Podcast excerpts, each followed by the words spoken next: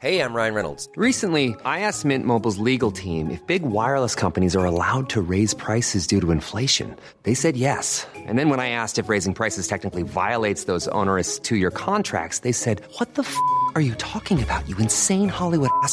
F- So to recap, we're cutting the price of Mint Unlimited from $30 a month to just $15 a month. Give it a try at mintmobile.com slash switch. $45 upfront for three months plus taxes and fees. Promo rate for new customers for limited time. Unlimited more than 40 gigabytes per month. Slows. Full terms at mintmobile.com. Want flexibility? Take yoga. Want flexibility with your health insurance? Check out United Healthcare Insurance Plans. Underwritten by Golden Rule Insurance Company, they offer flexible, budget friendly medical, dental, and vision coverage that may be right for you. More at uh1.com. You're listening to the Hawksbee and Jacobs Daily Podcast. This is Paul Hawksbee. and Andy Jacobs. And welcome once again to the H&J Daily, uh, featuring some of the best bits of this afternoon's show. We'll be covered a fair bit of ground. We've been looking at the support staff around the return of football, and that includes the club chaplains who've been very busy uh, in lockdown, of course, uh, looking at the pastoral care of the players who've been struggling in some areas. And we spoke to the Charlton uh, chaplain, who also looks after all the chaplains in uh, in the football league in the Premier League. He was a very interesting man. Uh, It was you'll interesting, and uh, and of course it's uh, at Royal Ascot this week, and our hearts went out to a regular guest on the show, Martin Ellis Jones from Hetherington Hats. Normally his cup final, but Yeah. uh, of course he's been very badly affected. No one wants a topper at the moment. We had problems with Martin's line, which made him sound like a much loved sitcom character, but you'll discover more when you hear that. Um, we also spoke to Jason Bent, Premier League footballer, uh, on the return. Uh, and uh, the World Porridge Eating Championship, sadly, are another victim of uh, the coronavirus, but they're going virtual. So we spoke to one of the organisers, and Andy uh, shocked us all with one of uh, one of his uh, revelations. Plus. Striker, Eclipse Yeah. uh, rewind from 2003. Here it all is.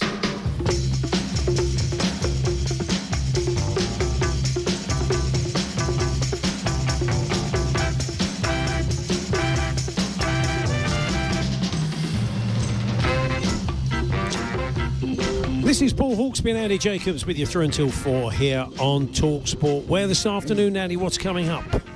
Coming up between now and four, how will physios operate during Project Restart? Bob Bubka's verdict on the return of big time golf, and fear not, the World Porridge Making Championship goes ahead. Yeah, after a fashion. Um, so Okay. it's a tinge of disappointment, but anyway, more on that later. And we'll be focusing that obviously uh, big time this yeah. week. Uh, there's another instalment of Steve Bruce's Who Done It Striker, a clips rewind from 2003, and Premier League star Jason Bent previews the big kickoff. They should call it Project Respurt. I don't like the sound. It's a that. porridge. It's a porridge joke for you. Yeah, I, yeah well, I hope, I'm glad it is. Yeah. there's, there's all this. Plus, why it's a bad week to be in the top hat business. Mike Ward's pick of tonight's TV and more uneducated guesswork in Don't Ask Me. Yeah, you won't believe it. It's like he actually wasn't here last week, uh, as you'll discover Oh, last week on. or ever. Well, yeah. I spilled coffee all over me notes. That was a Have you good really? Oh start. dear, what a disaster! That's, I that's a bad omen, isn't it? Really? Oh, sorry. It's No, not, is it? I don't normally have a coffee at this point, but there you go. Oh, right. You don't need to know that. Anyway. exactly. Six minutes past one. Good afternoon, everyone. Good afternoon, Andy. Good afternoon, everybody. And let's start with Cristiano Ronaldo's girlfriend. Uh, she stepped up her personal fitness work after training with him and sort of being intimidated and feeling really unfit. And you think she wasn't exactly the GC to start with, really. I think she was fine. But anyway, there you go. She's decided to do that. Ruud Gullit said that English comedy shows helped him fit in at Chelsea. Uh, shows like uh, Some Mothers Do Have Have 'Em and Are You Being Served? I can imagine Rude going, Ooh, Betty, ooh, Jessica, Mr. Humphries, are you free? I can't, can't see it myself, but there you go. He's not the first person to say. it. Who else said they they learned they've been learning English through watching uh, old sitcoms? I don't know. I think obviously it's a good way in, isn't it? Really. Yeah, when I you were learning what it must be. Spanish, didn't you have to watch a kind of lot of Argentinian soaps uh, to try and get a handle? I, I did do on the way I they do spoke? a bit of that. Yeah, and I Yeah. did finish watching El Presidente this week. I loved it actually. You you saw the series through, did you? I saw it through. I had to. I just thought it was very enjoyable, and it's it's like a lot of stuff that you get at the moment. It's partly true. It's mostly true, but it's also got fictional elements in it, which sort of kind of blur the whole thing. But I still enjoyed it anyway. Um, excuse me, one sec. excuse me. Ricky Valance, he died. Very sad news there. Yeah, yeah. Uh, first of all, two things about that because I, I grew up with that song. Tell Laura I love her. It's a fam- famous song. Hmm. And who knew he was Welsh? I never knew that at all. I always thought he was American for some reason. I don't know why. Yeah, and uh, of course I do. I do remember his great uh, love letter to Mark Lawrenson, and that was "Tell Laura I love her." That was a tremendous. Tell Laura I love him, surely. oh yeah, I love him. Yeah, I mean- Yeah, that's it. Yeah, yeah. and uh, never mind, don't worry about it. And uh, do you see that golf is back, and so is our old favourite, the hole in one. Hmm. So well done to golfer Dave Ways. I don't know if he gets lost in traffic. Seventy-seven. He hit a never gets in lost one. in traffic, Dave Ways. He finds his No, way wouldn't. around traffic. of course he would. And then 77 hit a hole, exactly, hit a hole in one on the 134 yard par 3 12th on his first round back at Oswestry in Shropshire. So well done. We've missed those over the past three We months. have. Crackers, has, uh, our old mate Crackers has come to our um, uh, rescue here. Hmm. It was David Ginola, he points out, who watched um, Only Fools and Horses all the time. That was the. Oh, but I don't remember him talking to Alan about it. And he I do gave us remember a him few talking to Alan. Lovely jubberies and called it was calling Alan and Plonker and stuff. Yeah, so. I know, I know Alan isn't listening because he never does, but happy birthday to Alan today. Yeah. It's his birthday. well, he might be sitting there in the garden. He's, he may have just. Yeah. Um, I've remember years and put- years ago. I've put a request on Classic FM for it. Yeah, that's it. Yeah, yeah. Beethoven's Fifth. This one's for Alan. Here we, uh, Alan. We had a great old clip of Alan saying, you know, in the afternoons, you know, about one, have a bit of classic FM. Cheers, mate. Yeah, thanks. but happy, bir- happy birthday Brilliant, to him. Yeah, I imagine he'll be having. I imagine he'll be breaking the habit of a lifetime. Maybe having a couple of drinks uh, to celebrate. Definitely. And uh, I was reading The Guardian on the weekend. I'm always fascinated by some of their, you know, because their recipes are, so Islington bubble elitist. I mean, how many people would have this, sit down and have this for dinner? Uh, I- I'm having slow roast duck legs with bacon and onions, accompanied by cucumber salad with brown butter croutons, and finishing off with a pavlova with Pimm's roasted strawberries. I can't see a lot of people going for that, can you? I'm having you nuggets. I'm having nuggets and chips tonight. Exactly. Definitely. Oh, actually, somebody came up with a good idea yesterday. No, this is not a joke. This is a serious thing. Hmm. He said to me, we were just talking about Project Restart and all. He said, is there going to be a nine-game championship? There should be like a trophy for whoever wins the nine-game tournament. And I thought, actually, academically, that will be quite an interesting thing to do. I know it doesn't mean anything because obviously it's all part of the same season. Yeah. But I thought just keep a note of it. Keep a note of see who wins the nine-game championship. Well, we're very lucky to have on hand someone who does like to keep a note of things, and that's John Motson. He'll be uh, he'll be back in uh, in full effect, I would think, over the next few weeks. We'll catch up with him on Wednesday before the opening games. He's already gone into stats mode. Motti. He's in his stats bunker, and uh, he, we'll get Motti. We'll get Motti. I bet he's got one. Uh, we'll get. we'll- so? Yeah, I bet he's had a. He's gone underground in his house. It wouldn't have been enough to have a like a man cave outside or a shed that he. Oh, yeah, but you need a lot of- Motti there would have to go below ground. Needs to be a bunker for Motti. So, um, and he will give us. Uh, he will. Um, let's see if we can get him on that nine, uh, nine game table and make it our own, Andy. Like no one else be doing it. No, well, uh, we, uh, other people will do it, but we've suggested it first, so there you go. Okay, yeah. Uh, we should well, add the, the other bloke that chorus of suggested to me suggested it Yeah. first. Yeah, We should on. the chorus of applause for Marcus Rashford, who uh, who's on the front page of many of your papers today. Oh, who has done brilliant work uh, during lockdown and continues to do so. And you wouldn't want to be the government department that has to kick this one into the long grass, would you? Really, when you consider? I think they the have, though, according to the news. I think they just said in the, on the news that they, they, they're leaving it to local authorities. You know, so it seems like they are ignoring him, which is not a great thing. and of a buck think. being passed. Okay, well, Yes. I'm sure I'm sure he won't take that line down. Uh, so we'll, we'll we'll see what happens. But look, well done to him. He's uh, he's an impressive lad, isn't he? He's not quite as impressive on Friday night at White Hart Lane. no, that's true. And, and Sandra Redknapp uh, has made the uh, papers because a cake that she bought for Harry for his birthday. I, don't know, I think she made it actually. Yeah. uh, she yes she baked it. Uh, no, she baked it for her grandson. Let's get these facts straight here. Yeah. And she put it on Instagram. Don't want to get sued And- by Harry over the. well, I don't. what over a happened? Cake. I, I think he's got better things to do. I think so too, but I like to Yeah. get the facts right for the first time in my life. And uh, no, no, this is it. She's uh, she made it after youngster Harry turned 14, so that's obviously th- the grandson's name, and included icing and spelling out West Ham and their club badge. Some of her 47,000 Instagram fans made fun, but one, Tracy, liked it and referred to I'm a Celebrity winner Harry's food request in the jungle. She said, hopefully with a jam roly poly centre. That, that's journalism. That's how it works today. You just go on somebody's Instagram, see Yeah. a comment from Tracy. Who's Tracy? I don't know who she is, this woman, but Don't know well Tracy. done to you. What's the matter with you?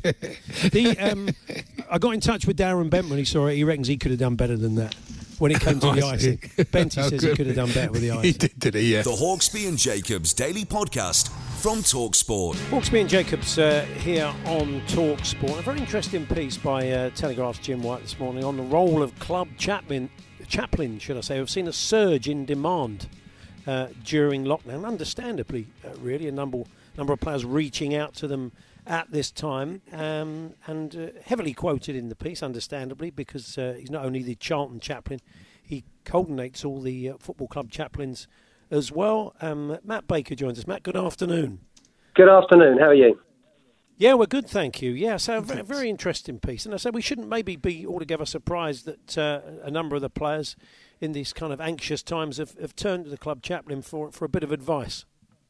Absolutely. I mean, these have been uh, difficult times for all of us, haven't they? And and you know, footballers and members of staff at, at football clubs are, are no exception. So yeah, we've been quite busy, chaplaincy wise, just offering whatever support we can give. I mean, this has been a long established thing, hasn't it? Chaplains that sort of associated with football clubs and often you know, don't get a lot of publicity, really. And uh, I mean, you find, yeah, obviously you've just said you are busier than you have been, but uh, generally, I mean, do the players use you quite a lot?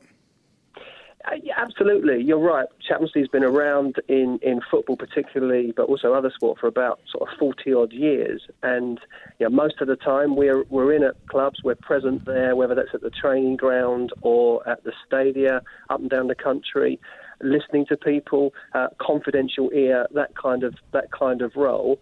Uh, and of course, at the moment, we can't be physically present, but we're, we're being present through phone calls, through Zoom calls, you know, the same way that everybody else. But the role's carried on, uh, uh, but the issues are still there, in fact, in, in a different way at the moment. Uh, the amount of players that come from overseas, where maybe faith is, is a bit more ingrained and a bit more important in those in those countries, uh, you know, on on the face of it. I mean, that's made a difference as well, isn't it? The amount, maybe the amount of players that, that reach out to the club chaplain. Yeah, we, we've always said that we're there for everybody. So we're, we're pastorally caring for everybody, whether they've got a faith or not. Uh, but there are certain players and staff who, who do come from a faith perspective. You, you rightly point out, you know, over the last sort of 10 to 15 years, we've seen more players of faith coming into this country. Uh, and so, you know, although we're a Christian organisation, but we're there to support everybody, whatever faith they have. But, you know, even in lockdown, it's been fascinating to have conversations with chaplains, how they've been able to do Zoom Bible studies with players up and down the country uh, and support them like that. So, yeah, faith is much more on the agenda in football, uh, but pastoral care and spiritual care has, has always been important throughout throughout the football pyramid.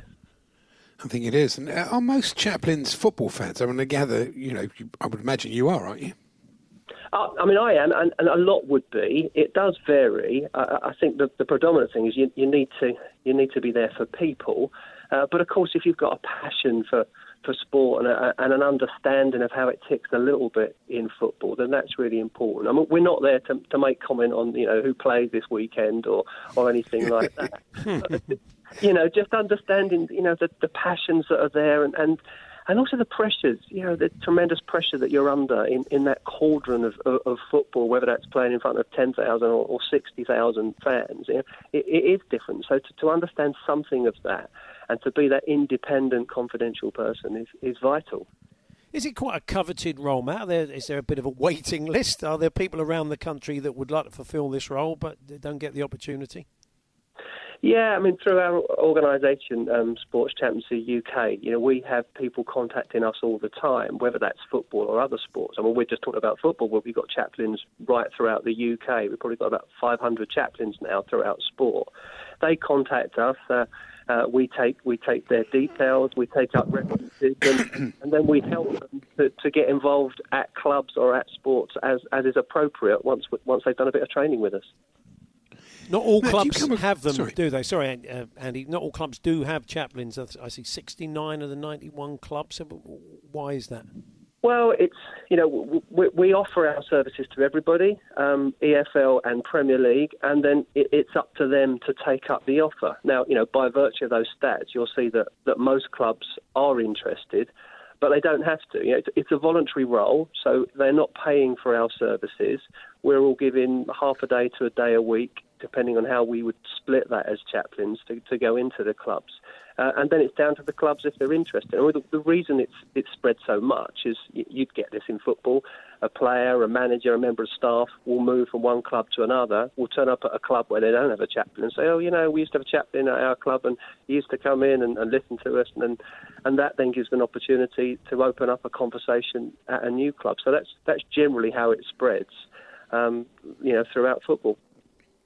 You mentioned managers there. I mean, do you, do you get a lot of managers as well as players? Because obviously players are younger and probably f- struggling to find their way in the world. Managers a bit more seasoned. But do, do you find them approaching you as well? Yeah, absolutely. You know, we there are different issues, aren't there? You know, a player might be thinking about his, I don't know, he might be injured, or he might be thinking about, you know, concerns about playing. A manager's got to carry that that the the, the whole load of not just choosing the team, but relationships with, with directors and owners and, and all sorts of stuff. So, yeah, managers and, and a number of the, the chaplains I've been in contact with during this pandemic, they've said they've had more conversations with their managers during this time than they ever had before uh, because the manager's been on the phone talking to them about stuff. So, yeah, we're very much there for everybody, and not just on the playing side. I mean, that's an important point to make as well. You know, you'd appreciate this, but at the moment, a lot of staff are furloughed. Uh, that a lot of staff, perhaps particularly at League One, League Two clubs, are thinking about where, where's all this going to go when we come through this, whatever that statement mean, means. Uh, they need support as well because they've, you know, they're individuals, they're people that, that we want to care for as well. And are you finding? I mean, we're in a different kind of climate. I think in the last ten years or so, you know, people are encouraged to to talk about their feelings. I mean, certainly in sport and in football. So, are you finding more people willing uh, to do that, sharing the issues they have with you, maybe than they were sort of a decade or so ago? Uh, yeah, I think so. I, I think you know it's often been the case. It's it's once you get to know and and trust someone, then you're more prepared to open up, aren't you? That's true in you know in society and, and generally. Uh, but yes, the, the, a lot of the stigma that there's been around, for example, mental health issues, has has changed over the last ten years. You know, particularly, of course, following the sad death of, of, of Gary Speed on, on the playing and side of things. So, yeah, yeah, people are speaking about things more uh, and, and opening up a bit better, uh, which is obviously, you know, only a good thing. Do you, do you ever come across agnostic players? I mean, people who just think, oh, this is not for me, and, you know, thanks very much, that sort of idea. Yeah, definitely. Um, uh, that's where we're not there to force anything on anybody. You know, we are a resource uh, who, who's available for everybody, and some will talk to you more than others.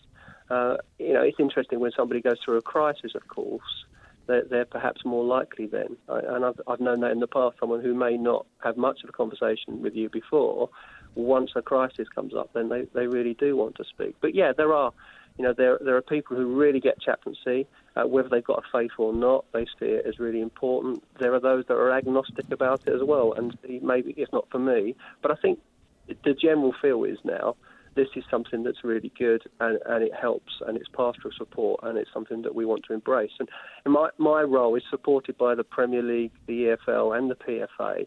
Uh, and they're fully behind it. They're, I meet with them on a sort of three or four monthly basis and, and, and talk to them. They're very keen uh, uh, in supporting what we're doing. So uh, it, it's really yeah, it's really understood now within football. The Hawksbee and Jacobs Daily Podcast from Talksport. This is Paul Hawksbee and Andy Jacobs here on Talk Sport. You can only imagine the excitement, nerves, trepidation of uh, the Premier League players. Uh, just uh, just over 48 hours to go until the league kicks off again. So again, it's always great to get a bit of insight from the boys in the front line. We can do that once again uh, and catch up with uh, Premier League footballer uh, Jason Bent. Jason, very good afternoon. Yeah, how are you doing, lads? Um, Yeah. You had a good weekend? Yeah, not too bad, Jason. What's it been like? I mean, have the nerves started to kick in? Yeah, um, I think they have a little bit. To be honest, with you, I've had um, I've had a decent weekend. I've had to get back in training. Obviously, you know, I haven't managed to keep too fit. My house is so big. I only discovered last week that I, that I have a gym um, and a chef and a son actually. Um, but this this weekend, I've been taking advantage of these support bubbles. I've been in seven of them since Saturday. Um, and um, yeah, I'm, I'm, I'm looking forward to it. But I gotta say, the season, from my point of view, is pretty much finished now. Andy, is there any area you want to cover uh, today? With Well, Jason? I'm uh, basically. Are you are you looking forward to the restart?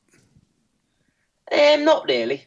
Um, I mean, listen, we've all had these time off. We've all been able to focus on, you know, one or two things that need improving. I think these three months off will hopefully give the people in charge of VAR the chance to work out how to use it. Um, Yes. but it's gonna, it's it's going to be difficult, isn't it? It's going to be different. Um, it's it's it, you know no no fans. It's going to be hard to get myself going for the matches um, with with no crowd, nothing to play for. You know, th- th- there's no fans in the grounds, are they? How do you think that's going to feel on the radio with no fans? I think it's going to be it's going to be different. You're going to be able to hear what the managers are shouting which is going to be interesting for the fans. You know, score a goal, fall over, kick him in the ghoulies. People don't get to hear that sort of stuff. Apart from Roy Hodgson, no one's going to be hitting him. Apparently, he's taking no chances and is wearing a full-on hazmat suit for all the That's matches. good. And he's going to be working from home on a Zoom. They're just popping an iPad up on the bench and letting him crack on. that um, will work. yeah, it's a good idea. accommodation. Now, one of the other things that's happened in in uh, lockdown is uh, rather worryingly, really, and we've seen it recently, is the amount of break-ins that footballers have Yeah. had at home. I mean, I, I, we hope the same thing hasn't happened to you. Yeah, it's happened to a few pals. Um, Dele Alli, Vertonghen, um, Mahrez, they've all been. I've decided I can't take the risks anymore. You know, what I've done is I've asked Roy Keane to walk around my property at night. And no one's going to, you know, no one's coming near him, let's be honest. That's true. Well, well, Riyad had a scare. He had um, last week, I think, maybe two weeks ago, we had two watches um, where thirty grand nicked. You know, I just, I couldn't believe you can get a watch for as little as that. So I, I think it must be some sort of fake, to be honest, lads. Sure. Of course, yeah, yeah. Now, I was going to ask you, Yeah, uh, sorry, Jason. Andy, yeah. Sorry, Paul. Have you, are you have you thought of buying one of those security dogs that everybody seems to be going in for? Um, I've mentioned Roy Keane, haven't I? Yeah, you know fair what? You could save yourself thirty grand. I don't know how much Roy charges, but he's probably not cheap. But he may be cheaper than thirty grand. That's very true. And um, finally, the changes of rules and the adjustments to the game that you're going to see when it comes back on Wednesday. Anything you're a bit concerned about? Um, well, it's, I don't know. I don't know. I thought it through. You know, no ball boys.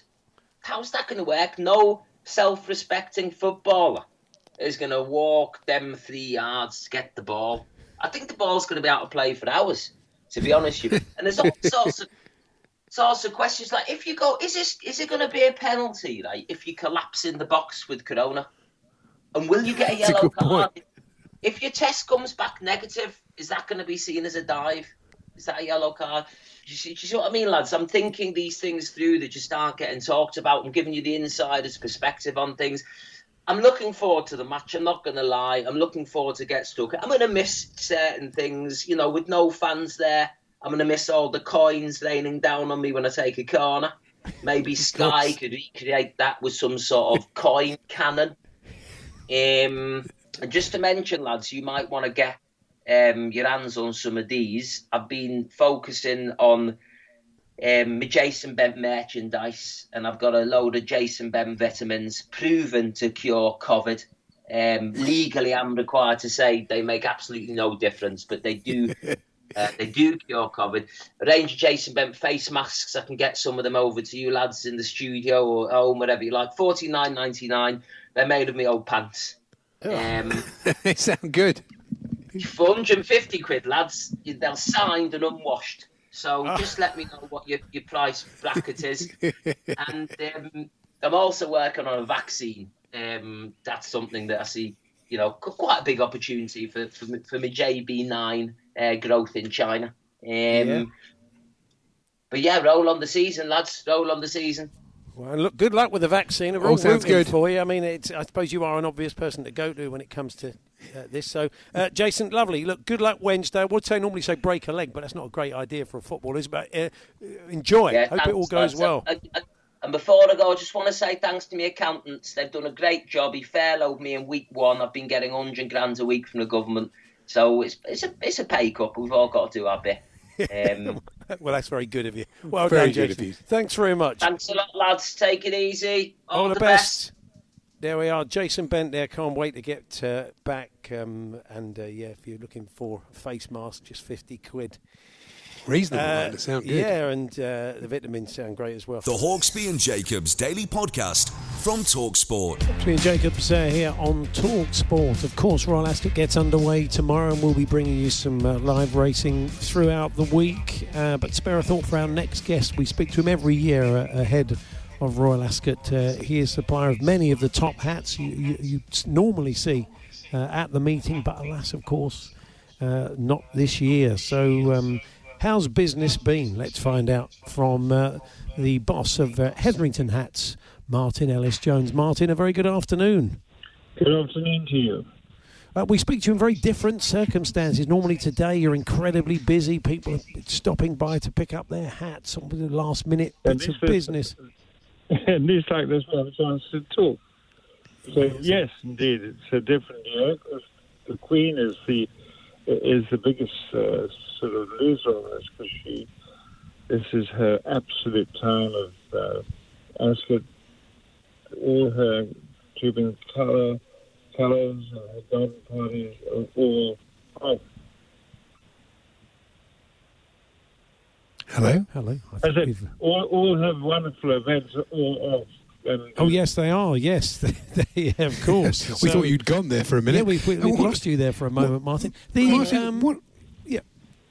what about people? Uh, we're hearing quite a bit of this that people are going to do their own Royal Ascot at home. They're going to get in the garden. They're going to get fully dressed up. Have, have you had anybody sort of wanting to hire a top hat for that? No, but we don't hire them, but no, I haven't. Maybe, maybe it's a bit early in the week. It is Monday, and people tend to leave it all to the last thing. So maybe people who will be having parties on the Thursday and the Friday and the Saturday. I think it's a good day on the Saturday. They will. They will probably. They might certainly come along to see me, and uh, who, who knows? It's all you know, it's off this time, isn't it? It's, We are we, we are struggling a little bit with the line, Martin. I do apologise. So we'll try and get you back on a on a slightly better line because it's gone a bit Rowley Birkin QC on this, this particular line, hasn't it? Really. Um, so Yes. um, yeah, it's, it's in the Paul Whitehouse envelope. But we'll try and it's only because we can't hear Martin. Um, and so we'll try and get him back. We'll try and get him back uh, very shortly if we can, and find out uh, Yeah. what's life like uh, if you're um, milliner, not James Milner, obviously. yes. He It's always says that pretty they, good for don't- him, isn't it? Really, he says they don't hire the hats out, but I see that they only sell. are. I mean, if you want, if you were going to have a virtual Royal Ascot party, Andy, you might pop Hmm. down the old fancy dress shop and get a, a sort of temporary. T- I'm not sure you'd spend 800 quid on a badger hair one think so, to sit in your garden watching the telly, would you? No, but there's a, there's a company called toffsrus.com, Oh, and okay. they're under the banner of Hetherington hats. They say proper old black silk top hats for sale, for hire, and wanted. So there's obviously some sort of, you know, trade in second-hand hats and hiring hats. Well, not surprising, they're 800 quid a hat. You thinking of That's into the a second-hand hat business, Andy? Is this? I uh, don't think I am really. yeah. it would seem I think, we extremely got, I unlikely. think we got Martin Yeah. back. Martin, are you there? Oh, good. Absolutely fine. Yeah. Oh, it sounds all- emailing, yeah. Sounds a, a Well, you almost bit- sounded good there for a, a second. bit, a little Nothing bit went wrong. Yeah. So, uh, I mean, in all seriousness, this is a real, obviously, been a terrible blow to business for for your company. This is this is probably the busiest. Is this the Oh, busiest it is- period for generally of the me, year? It's, this is my season as a rule, but anyway, it's all off this year, and it's a write-off this year. But I just hope that people are going to have a nice time. Uh, uh, I mean, it's a sal- sort of, sort of a salvation party I mean, people have got, you know, these ladies have got their hats sorted, their husbands uh, all sort of sorted out. Then suddenly, bash, the whole thing just disappears. But, you know, there are worse things. Uh, there are restaurants and people that, you know, rely on it and get all the stuff in. I'm just going to have to suffer quietly. And I Yeah. will suffer quietly. Have you reopened today, Martin? Have you, has the shop Oh, I'm reopened? open. I'm open 24 24 seven. I mean, uh, if somebody r- sort of rings me up at 12, 12 o'clock at night, I'll do, I'll do something. And I'm absolutely open for business, and open for suggestions, Yes. and uh, yeah, one ha- has to take a, this type of view because this is unprecedented. But there are people much worse off than I. You know, there are people who are employing lots of people and you know regularly asking the people that have car parking and you know everything that you don't think of is going wrong. But you know then suddenly you find out about it and uh, you can see the point. I mean there are all sorts of people uh, who've been going there for years, and it's just it's happened. Yes, but there, there are worse things going on. And will you watch Yeah, the that- racing, Martin? Will you Yeah, watch? I mean, yes, I might well do. Yeah, try and look, look, pick out that horse or a horse like Kieran Farron's, Farron's horse, win over the weekend. He had, had a 200 to 1 shot. Well, you don't need to have an awful, awfully large bet to do well on that. No. Good well, look, we are still slightly struggling with the line, Martin. So we'll, we'll say uh, we'll we'll speak to you next year when I'm sure everything will be back to normal and you'll be once again rushed off your feet and very busy. I'll, so I'll, I'll thank still be happy, happy to speak to you. I, I, I assure you. Good stuff. Thank you very much. There's uh, Martin Ellis Jones. Apologies for the quality of the line. Was it his line? He, I he just gave him a bit of a fast show quality that he just doesn't have.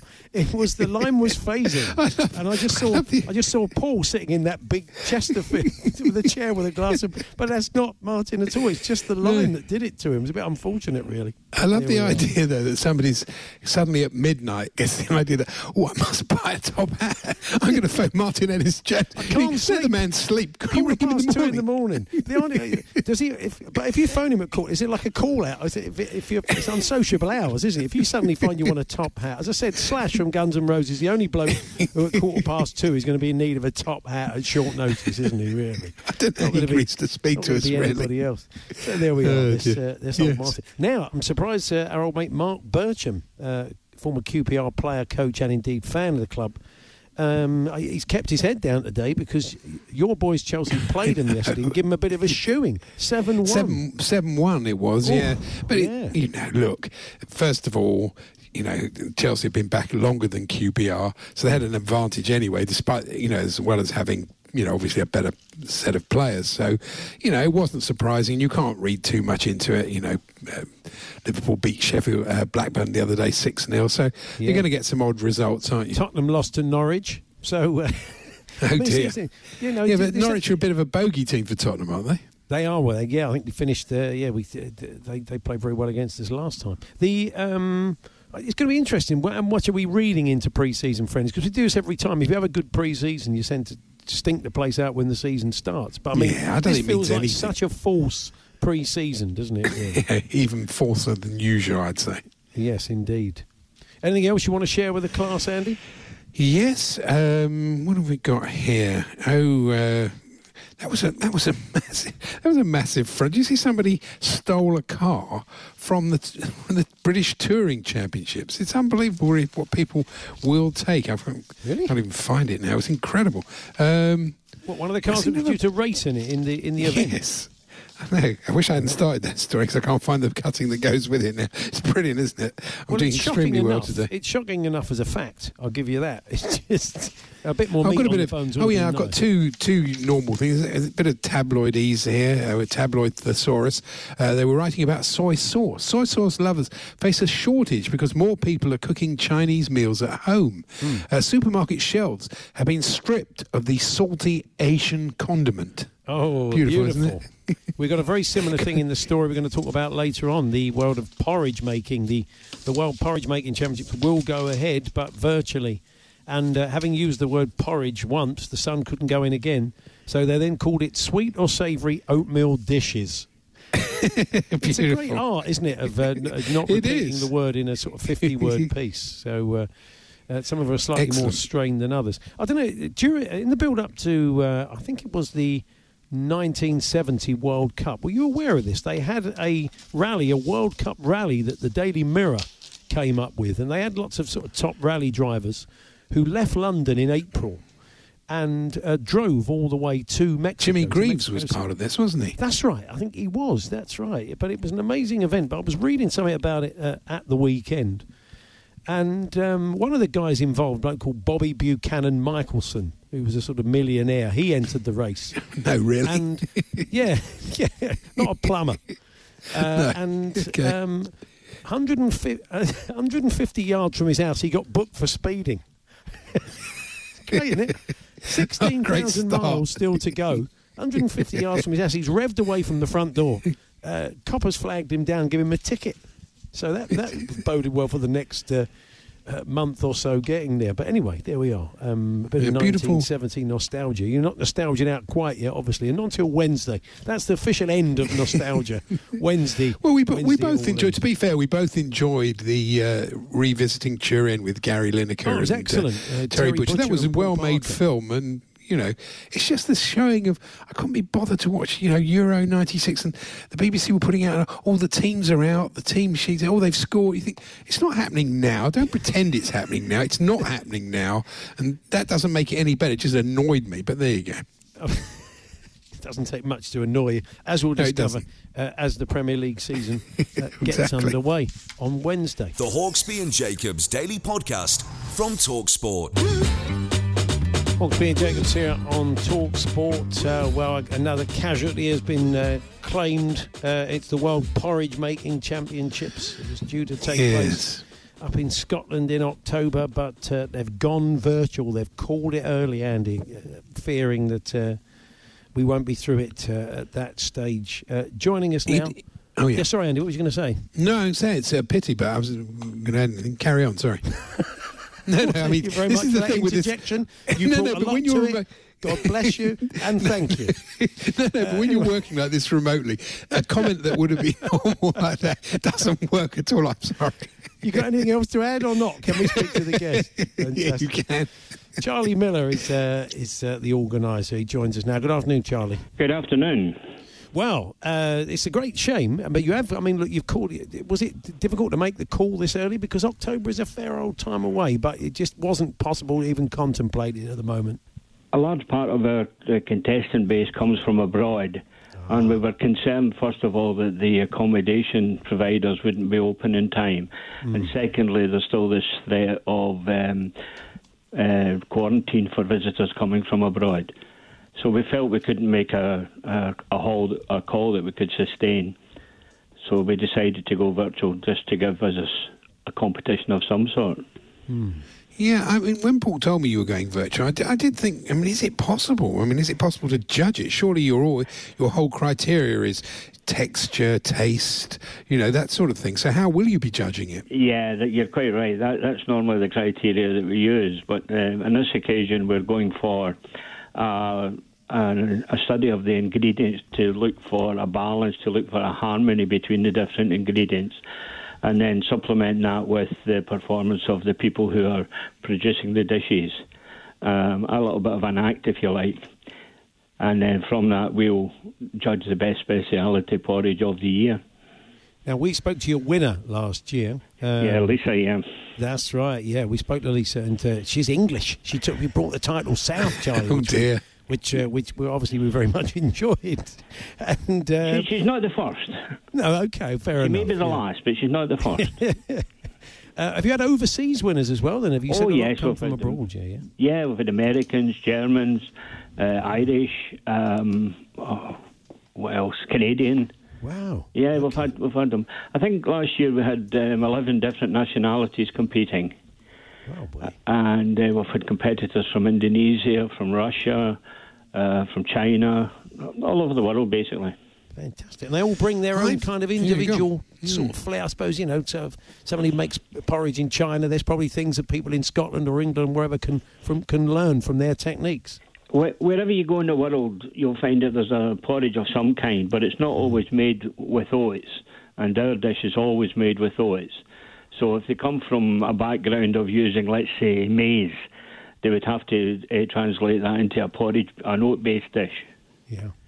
Okay. Yeah, we had some odd porridge in Russia, and I've eaten odd porridge Cool, in that was, China well, well. like, was the Russian porridge. It was like tapioca, Charlie. It was, uh, Yeah. it was a bit like tapioca. I wasn't sure. I'm not a big fan. Uh, yeah, the, there's all sorts, but it's a staple in just about everywhere in the world, um, including in uh, the colonies of um, America and Canada.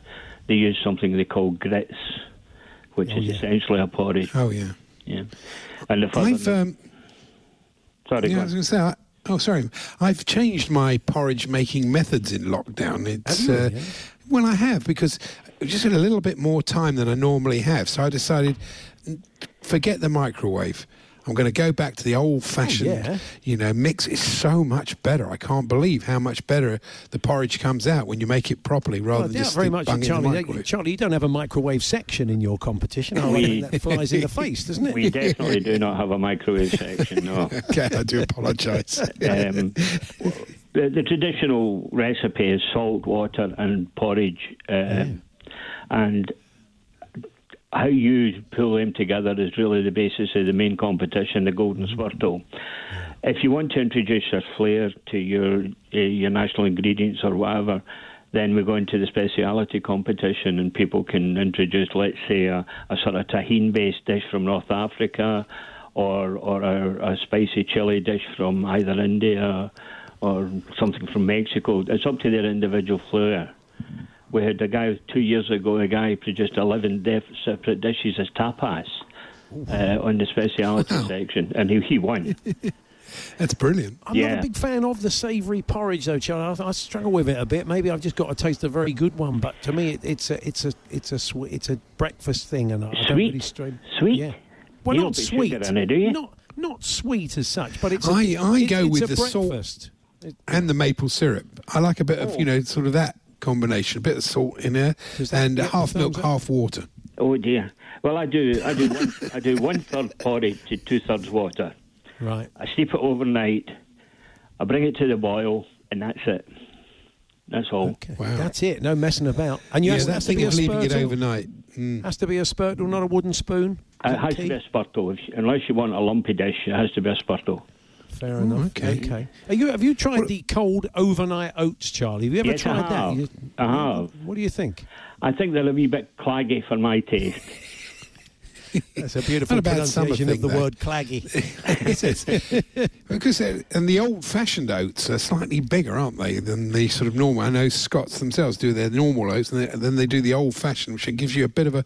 It's a bigger flake, I would have said. Oh yeah, they're just they're just jumbo porridge oats. They're they're uh, pressed a bit uh, a- a bit more to give them a bigger size. The competition requires you use oatmeal, which is uh, an earlier stage in the porridge production. Uh, Personally, I I do uh, the porridge oats rather than the oatmeal, but it's it's all down to a matter of taste. Indeed. Well, look, Charlie, lovely to talk to you. We ga- We're glad the Good competition stuff. goes ahead. No doubt in October we'll we'll find room to, to talk about it. And uh, and uh, thanks very much for joining us. We appreciate it. No problem, my pleasure.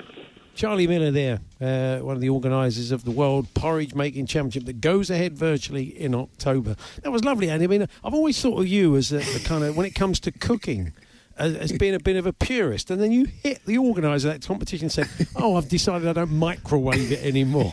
you Philistine man. For goodness sake. What does it take? How much effort is there in stirring something in a pot on a low heat? How Time is- time. How much time? Time is Actually, to be honest, you haven't got a lot of time left, have you? Microwaves all round. The Hawksbee and Jacobs Daily Podcast from Talksport.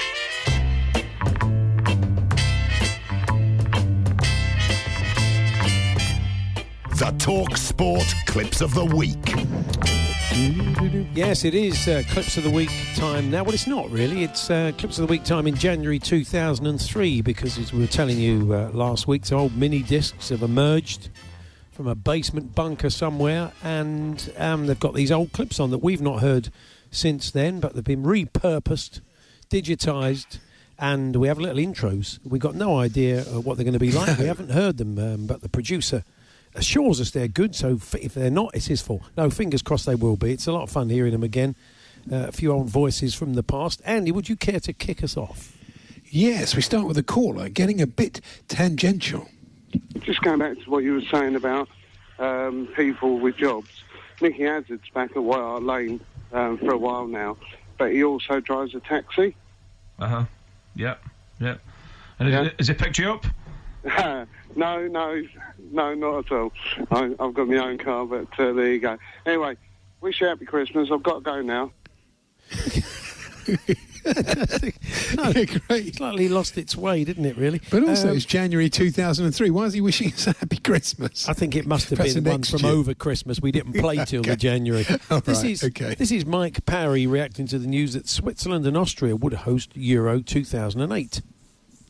The only thing in Switzerland and Austria are mostly mountains, and then, of course, the cuckoo clocks and the Lederhosen and the old Alpine uh, horn. I mean, crikey, you know, what sort of a country is this to host a football tournament?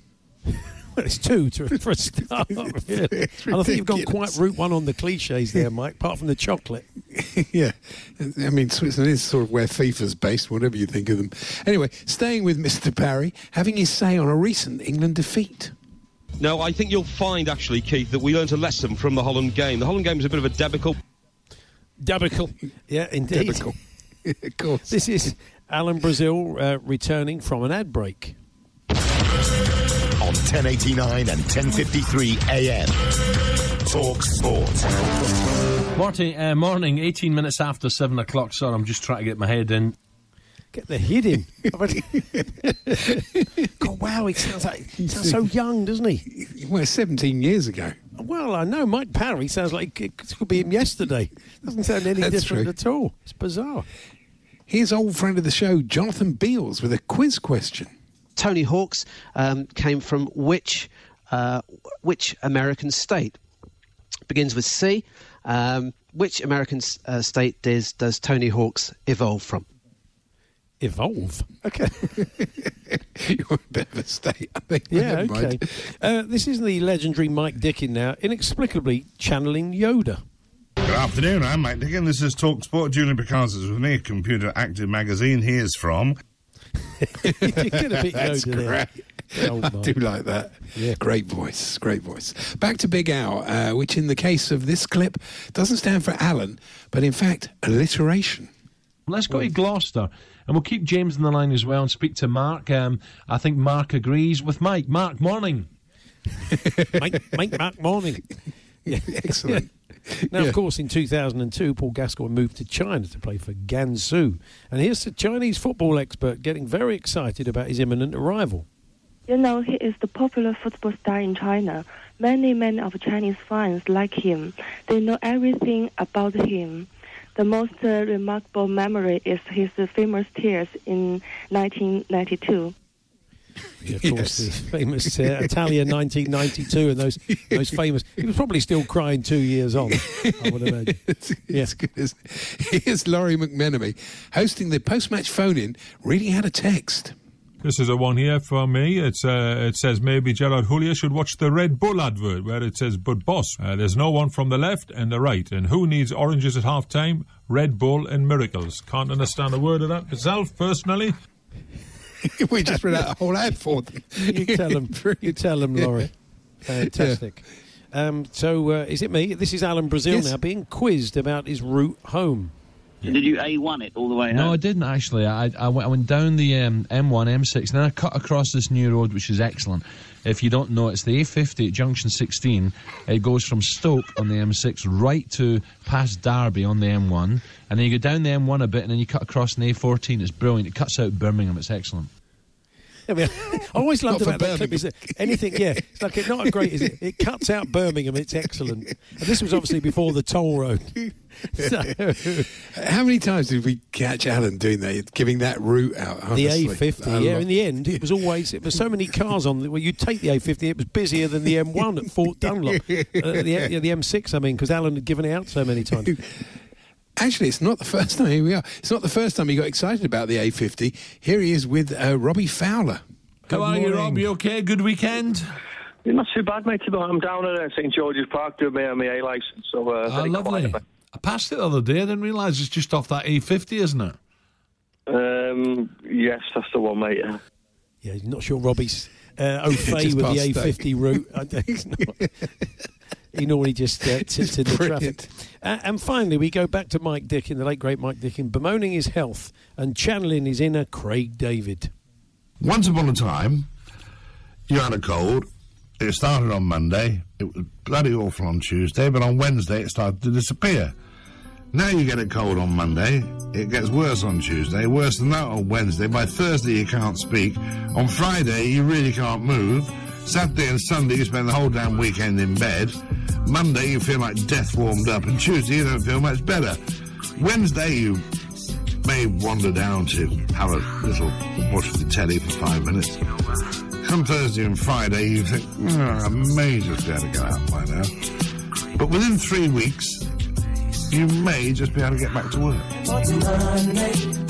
Three weeks. Always felt that was the lyric that uh, that Craig David should have gone with. But yeah, good old Mike. So there we are. Um, there's more old uh, clips from those uh, long lost mini discs from 2003 with Doc. Glad you said the word clips there. I wonder what you were Yeah. going to say. Oh no. They were clips, definitely clips. Yeah, so there we are. Um, we'll bring you Striker now. This is the Steve Bruce uh, murder mystery that he wrote back in the late 90s. One of three books he wrote, Steve. Uh, three whodunits. Very impressive, really. So um, let's pick up where we left off the other day. Ian Danter is bringing it to life with his fine impression of uh, Steve. And uh, Steve Barnes, the manager of Lettersford Town, uh, has been all but cleared of Pat Duffy's murder. That's how the book started. He's arrived back at the stadium as he continues his own personal investigation for the real murderer. He's turned amateur sleuth, of course, all the while preparing for a promotion six pointer against Fulton. Chapter 9. All round the stadium there's a perimeter fence. Against the gate, close to the barrier, members of the public had placed bouquets and wreaths of flowers in memory of Pat Duffy. I asked the police driver to stop. I got out. I examined the flowers in full view of media cameras. My intention was to show my respects in the most appropriate fashion. I'd have done the same if there'd not been a camera in sight. In fact, however, the result was a media coup. Those pictures went round the world and did me a great deal of good in terms of positive PR. Julie informed me that my chairman, Sir Lawrence Brooke, was also anxious to talk to me. I enjoyed a warm bath. Not a hot one or a cold one, warm. My body was bruised, but that was nothing particularly new. In many a game, I'd taken a lot of stick and dished out punishment as well. I think the worst time was in a tough game against Juventus. Real name there. A lot of money was riding on the result of that match. Afterwards, I was a mass of bruises. The Continentals are supposed to avoid physical contact. Don't you believe it? Julie, I said once I was back in my office, will you tell Sir Lawrence I'm free now? There was no need. Sir Lawrence entered at that very moment. Are you sure that you're okay, Steve? It was clear that the chairman was concerned for my personal well being, for my family and friends, and also for the future of the club into which he'd invested a considerable amount of money, a large part of his personal wealth. I'd like promotion this season, Steve. I'll do my best, I told him. I'll be talking to Eddie and the squad very soon. I've told them all to report to the conference room, Sir Lawrence said. And then he added, What's this story in the morning newspapers that we've placed Lawson on the transfer list? It's not true, is it? It is true. I explained to Sir Lawrence the events in the nightclub the previous evening, the fight with the two bouncers included. Why on earth does a fella like Lawson need to carry a knife? Sir Lawrence asked. Beats me, I replied. There we are, beautifully done by Danter, who does Sir Lawrence as Steve, but slightly posher. You notice that? Oh, well, slightly, that, that's it's slightly really posher. professional, isn't he? I love the idea that Steve thought the Continentals like to avoid physical contact. He'd never seen Chile versus Italy from the 1962 World Cup. What you're about to see is the most disgusting. Yeah, has he not seen Exactly. David Coleman's report on that match? The um, also the, the warm bath was, was beautiful, and the idea that he went to Pat Duffy's funeral, starstruck, and just saw it as a good PR exercise. no, it's not a bit great. cynical, isn't it? Cynical Steve uh, Barnes, not Steve Bruce, of course. Steve is uh, merely Of the author. He is not the Yes. character. And um, Fulton, yeah, that's um, Craven Cottage. They play at uh, Fulton. They're a lovely club. They play there on the river. Lovely. The. River Thames. They they play on. I think you'll find. Yeah. Of course they do, yeah. The Hawksbee and Jacobs Daily Podcast from Talksport. Millions of people have lost weight with personalized plans from Noom, like Evan, who can't stand salads and still lost 50 pounds. Salads, generally, for most people, are the easy button, right? For me, that wasn't an option. I never really was a salad guy. That's just not who I am. But Noom worked for me. Get your personalized plan today at Noom.com. Real Noom user compensated to provide their story. In four weeks, the typical Noom user can expect to lose one to two pounds per week. Individual results may vary. This is Paige, the co-host of Giggly Squad, and I want to tell you about a company that I've been loving, Olive and June. Olive and June gives you everything that you need for a salon quality manicure in one box. And if you break it down, it really comes out to $2 a manicure, which is absolutely insane. It's also so easy to get salon worthy nails at home with Olive and June. The difference between how your nails used to look when you did them yourself and now with the Mani system is a complete game changer. The best thing about Olive and June too is it's a quick dry. Dries in about one minute, lasts for five days, and full coverage in up to one to two coats. Visit oliveandjune.com slash perfectmanny20 for 20% off your first system. That's oliveandjune.com slash perfectmanny20 for 20% off your first system. Hey there, it's Michelle Norris. I'm host of a podcast called Your Mama's Kitchen. When I travel, I'm usually looking for a way to find a taste of home when I'm not at home. And one of the things I love to do when I am at home is entertain. And Airbnb allows me to do that. When I was in California recently, I rented a house that had a great kitchen. And when we were sitting around the table, we we're all thinking, we're in someone else's house. Someone could be in all of our homes as well. If you have a home, but you're not always at home, you have an Airbnb. Your home might be worth more than you think. Find out how much at airbnb.com/slash host.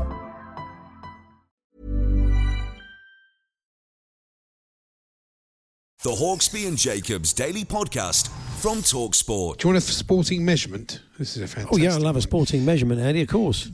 I don't know if you saw that very large boat. It's the biggest vessel of its kind, 400 metres long, 61 metres wide, and Mhm. uh, it's a container ship. It says you could almost fit four Wembley stadiums in on this massive container ship, and uh, it's 400 metres by 61, while the uh, England national football ground is 105 by 60. It's all very useful. As if, you needed to know that it was big by imagining four Wembleys. But there you go. Fair enough. Well, that's really. that's quite good actually. As sporting measurements go, it's it it's, it does help, doesn't it? If you're trying to get the idea of how big this thing is, I'd say four Wembleys gives you a pretty decent idea. okay. What about, I'll tell you, the so, thing that brought down the size of Wembley to me uh, was I went there for I went for a, a cup final. I was on a jolly, uh, nice sort of corporate jolly for one of the cup FA Cup finals Mm. in one of the boxes. But I went in through the the, the main section and. Um, I said, "I'm looking for this box." He said, "Oh yes, sir." He said, "It's um, it's it's round the other side of the ground." He said, "You'll just uh, turn right here. Just keep walking, walking. It's about half a mile on the right." And I, it takes ages. Yeah, doesn't it took- it took I know. So but even the corporate, the, the corporate bit's 18 minutes to get to, to there to the back to your Well, seat. don't you remember we did that? We went. I think Yeah, uh, yeah. we talked about it, and um, I think the Wembley's um, hospitality people they just wanted to put some some journalists and broadcasters in there because uh, when the games were kicking off and you had these great great swathe of empty seats, they said it can't be helped. By the time you've left the hospitality room, because these you know it wasn't people like us, but people who paid an awful lot of money for Wembley tickets. It would take them, I don't know, 10 minutes to get to their seat. They'd barely put a bit of cake and a cup of tea in their mouth, and they'd be walking back again. the idea really would be to serve them there, just drop things via parachute so they didn't have to move at all. But we did speak to one bloke, very well heeled guy, who'd, him and his missus, he'd retired, he'd made his money in business. He said, you know, if she wants a cup of tea and a bit of cake, I'm bringing her back. Whether I miss the first 10 minutes is neither here nor there. So he, di- he That's didn't true. care. He was very unapologetic about all those empty red plastic seats, wasn't he? He didn't care at all. So, anyway. Still, that won't um, be a problem now. It won't be be, no. They're- Let's not get all hung up on empty seats. where, well, where have all the corporate mob gone? Even their cardboard cutouts won't be put in place. That's what you do. All their cardboard corporate ones, they'll go in. They'll go in uh, about ten minutes after the game's kicked off. The Hawksbee and Jacobs Daily Podcast from Talksport. Ask me to leave it out.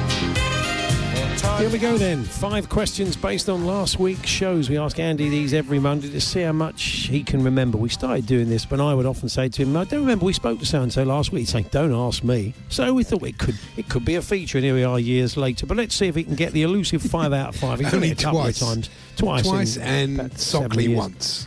Sockley did very well. Uh, Ian Prowse, musician, singer songwriter, joined us uh, the other Yes. day. He was once in a band named after a very famous footballer. What were the band called? Pele. Well done. Congratulations. Hmm. Good start. Anton du Beke joined us on Thursday. Always good to chat with him. Which football club does he support? Did he talk about this? He did, yeah, yeah. He talked about one of their ex players. Now he's become quite friendly with him. Oh, I should know this. Uh, I, I'm going to guess Brighton, but I don't think that's right. It's Liverpool. Remember, he talked about Kenny because I said, "Could you get Kenny on uh, on Strictly?" Oh yeah. Uh, oh well, not to worry. Um, we spoke to Ian Stimson, who got uh, who basically did a Dad of the Year thing with his son when he played in the Carabao Cup final on FIFA, and he did all the build up to the day. Uh, they played Spurs. Who were the team that played against Spurs? Peterborough. Peterborough, that's right. Yeah, Uh, in the, in, a, in the Carabao Cup final. Who, who'd have thought it? Um, It was good. And then on Tuesday, um, there was a shock omission from the top five golf movies of Andy Smart. What was the film that was missing? Happy Gilmore. Happy Gilmore, Andy. You're doing well so far. And, we spoke to a football club last week that have done very well in the takeaway business in lockdown. That was last Monday. Who were the club? Who were the club? Uh, it wasn't Barrow. It Was wasn't Barrow. No, Barrow had a pub garden. they did have a pub Uh, garden. This was, that was a week before. Oh, come on. Who did it? Who did the takeaway?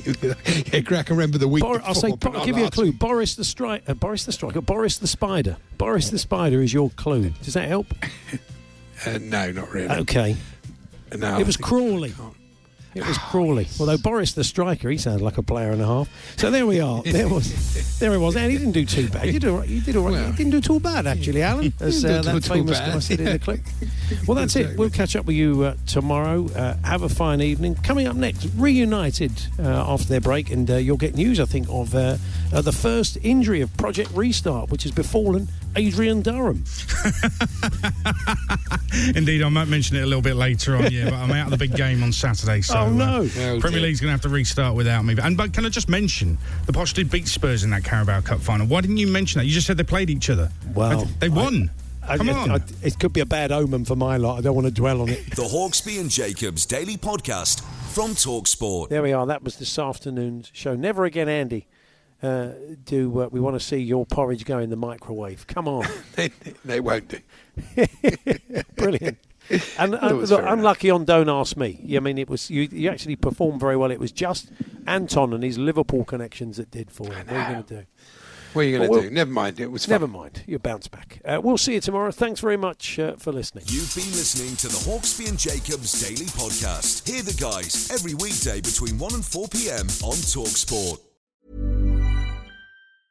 A lot can happen in the next three years. Like a chatbot may be your new best friend. But what won't change? Needing health insurance. United Healthcare Tri Term Medical Plans are available for these changing times. Underwritten by Golden Rule Insurance Company, they offer budget friendly, flexible coverage for people who are in between jobs or missed open enrollment. The plans last nearly three years in some states, with access to a nationwide network of doctors and hospitals. So, for whatever tomorrow brings, United Healthcare Tri Term Medical Plans may be for you. Learn more at uhone.com. Mom deserves the best, and there's no better place to shop for Mother's Day than Whole Foods Market. They're your destination for unbeatable savings, from premium gifts to show-stopping flowers and irresistible desserts. Start by saving 33% with Prime on all body care and candles. Then get a 15-stem bunch of tulips for just $9.99 each with Prime. Round out Mom's menu with festive rosé, irresistible berry chantilly cake, and more special treats. Come celebrate Mother's Day at Whole Foods Market.